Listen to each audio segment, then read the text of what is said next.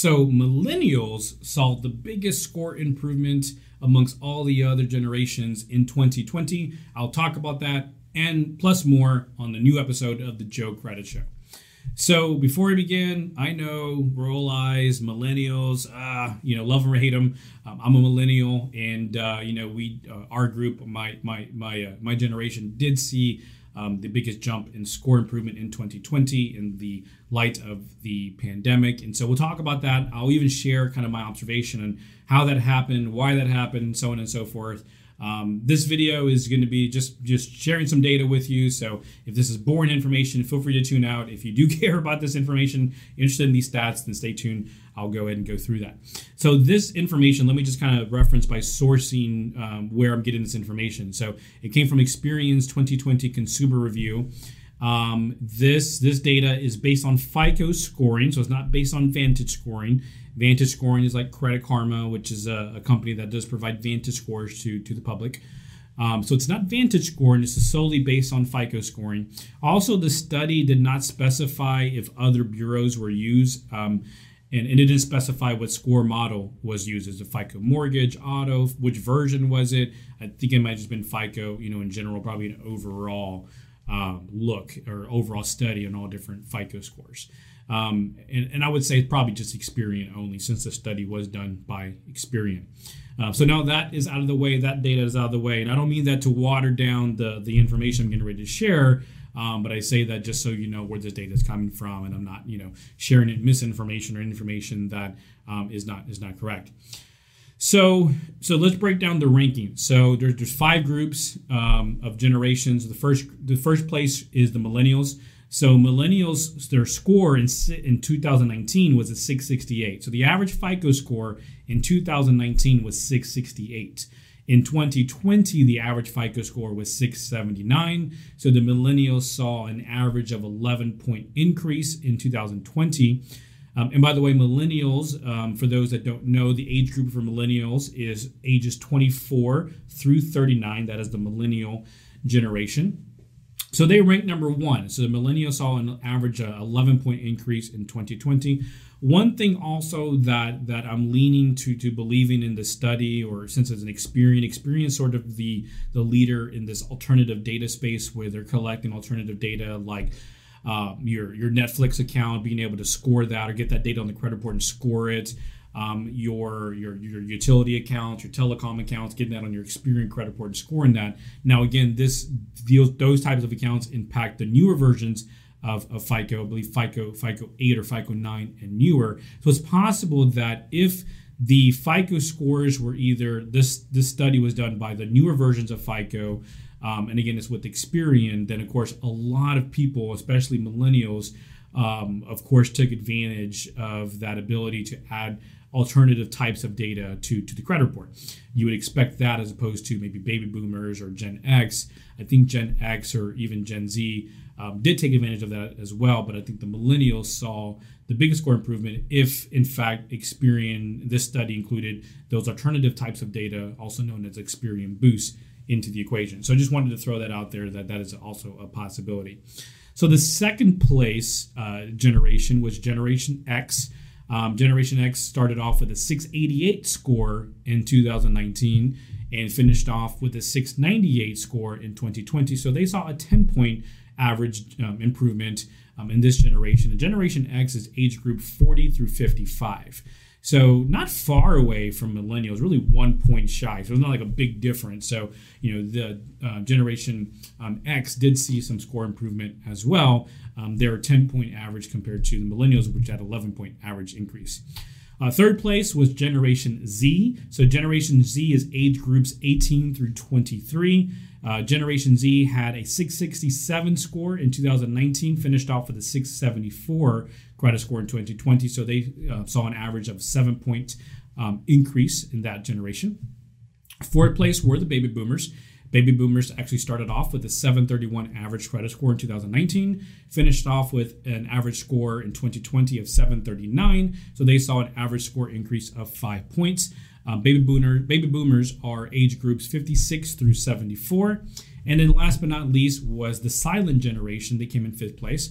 Um, average score was 757 in 2019. They finished off with a 758 score um, in 2020, so one point increase, and that's going to be the age group of 75 plus. So some of my observations from this is that you know age groups over 50, 56 so baby boomers and then the silent generation and they have a really high average credit score in this age group. You know I, typically we you know i guess what we saw here was mid to high 700s um, age groups 18 through 55 which are going to be your gen z your gen x your your, your millennials um, you know average credit score overall mid to high 600s um, so it's you know in, in, in general stepping back and looking at that each age group, each generation did see you know on, you know overall a score improvement. Um, that actually is is good news and gives at least me uh, me confidence that the uh, you know the consumer is resilient. Uh, the consumer will, will plow through the pandemic. The you know the consumer will the average consumer will continue to pay bills on time, continue to manage their credit well, um, you know, no, you know, no matter what the obstacle is, and, and stay responsible throughout, you know, throughout the, you know, the duration of the pandemic. Now, I get it. You know, some people were were severely impacted to where they didn't really have that luxury, um, and so our hearts go out to them. Um, but you know, this is really, really, you know, good news to see that you know uh, quite a bit of people kind of you know plow through and make sure you know to maintain all that. Um, so you know, some quick tips going into 2020 if you are, you know, and just kind of kind of piggybacking on the pandemic, a lot of these, uh, a lot of these things are going to be expiring from the CARES Act, uh, the accommodations, uh, you know, the grace periods, things like that. So one thing to be prepared for and get ready for is you know getting back to to the habit of paying bills on time. You know make sure that if you have a payment that's coming up don't forget it. You don't want to have a slip up and go have a 30 day late payment reported and you because you completely forgot. Make sure that you have a uh, revisit of all your outstanding credit cards or bills and things like that, and make sure you have auto pay set up or make sure everything's ready to go for payments that are coming up. Uh, make sure you don't forget that. Also, if you've been going to your credit cards during this pandemic, um, and things are better for you and back on track, make your, make sure you have a budget or some kind of plan to get back and paying your credit cards back down, so your score doesn't suffer, you know, in the long run. So make sure you know to be able to do that. And of course, check your score, check your credit report periodically. You know, look for any potential late payments that may have been reported that shouldn't be there.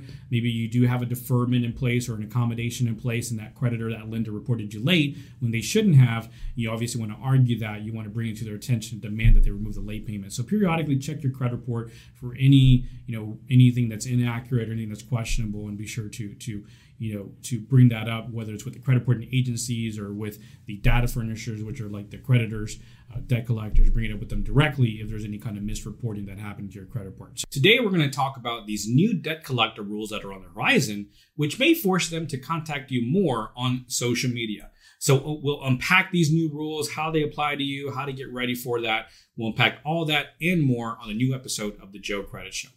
So before I begin, I want to remind everybody this information I'm getting ready to go over is not legal advice, not financial advice. If you need the advice of one of those professions, seek them in your area. As well as if you like this video when we're done with it, be sure to give me a thumbs up, like this video. I do appreciate that. And if you have any questions regarding this material, drop them in the comment section or any feedback you have, drop them in the comment section. I would definitely appreciate all the feedback, all the questions. I'd love it. And uh, last but not least, if you want to stay up to date on all the credit related material that's out there, uh, be sure to subscribe to my channel, whether you're on my podcast or you're on YouTube or Instagram. Be sure to subscribe so you get up to date information. And I definitely would appreciate that. Okay, so let's get to the topic at hand. Um, there are some proposed changes on the horizon uh, put together by the CFPB, which is the Consumer Financial Protection Bureau. And some of these proposed proposed changes, what I'm going to do is I'm going to go into it. I'm going to talk about what these changes um, are going to look like. Nothing is set in stone yet, but it is it is looking to be, um, I guess, officialized, if I can say that, you know, by by the end of December. So this looks like to be, you know, a thing that is on the horizon. So I want to talk about that, and we talk about how to prepare for that. So number one, debt collectors must use a specific voicemail um, language or message when they're when they're calling someone to collect. So you know that means that there has to be like a uniform type of message, a specific type of message they're going to be leaving on voicemails. Um, if your guys, you know, are getting some some debt collectors calls, you know, calls now, they're kind of different or maybe they're intimidating. Look for that to kind of die off. There'll be a specific message they're gonna have to follow when leaving voicemails. Um, debt collectors, they won't be able to use the same exact message template on text messaging or emailing, um, which does mean that debt collectors are going to be able to communicate by email and text. Uh, I know some of you guys may already be receiving text messages or emails from debt collectors. Um, if you're not, um, be on the lookout for that to to pick up because of some changes that, that are coming. Um, debt collectors they must ensure um, by email, and if they're going to email you and text you, they do have to make sure that you know you are that person on, on, on the other end. They didn't really specify how they're going to do that, but somehow they have to verify you are that person on the other end. Maybe they'll send an email to click to confirm it is your email address or a text message um, to confirm that it is you. So we'll see how that will play out. And another thing is that debt collectors are going to be able to use social media uh, to contact you. So, you know, be on the lookout for debt collectors to increase their text messaging, their emailing, and their social media DMs, their direct messages, um, because of these proposed laws changes. Because what's happening is that the CPB is putting more pressure on the debt collectors to no longer pursue the heavy phone call effort. So the debt collectors are going to be no longer able to place more than seven calls within a seven day period. So, you know, generally, probably right now, I do believe that a lot of third party debt collectors are pretty aggressive. They may call two or three times a day. And uh, look for that to kind of die off because they're not going to be able to place more than seven calls within a seven day period. And that, that also means if you're a consumer and you pick up the call and it's a debt collector, let's say it's attempt number six, they called you six times, and on the seventh time they finally caught you and they got you on the phone and you have a short conversation with them.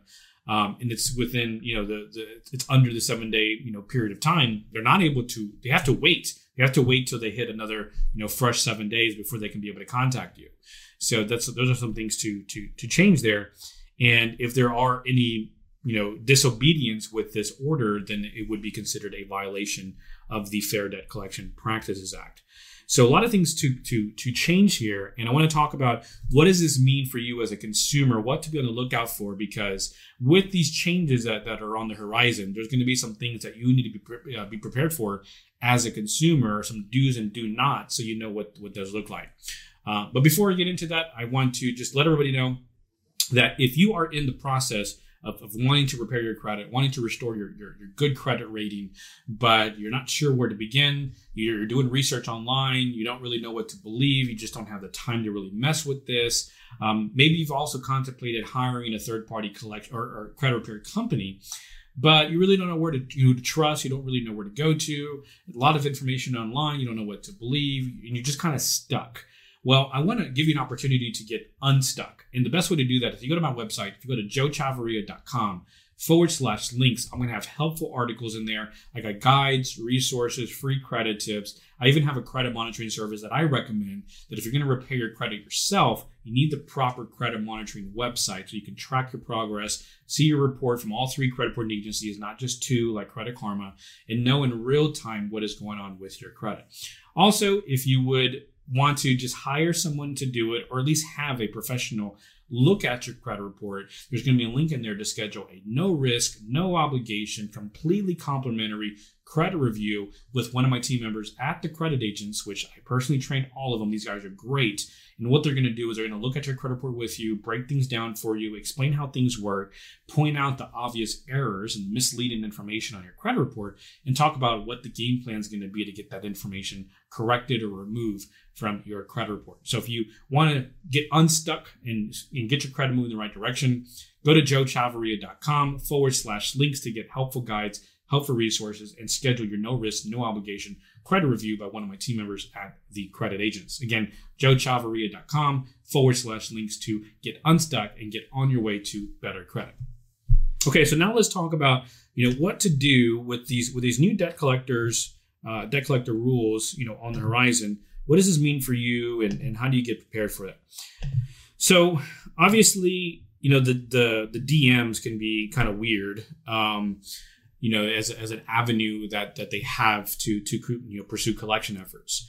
And I know the CFPB's intent is to make this a better uh, experience for for for a consumer, but I don't think they really understand um, the other side of the equation because many of them are Ivy League, uh, you know, graduates, went to Ivy League schools, and they really don't know what it's like to be uh, on the opposite side of, of a debt collector.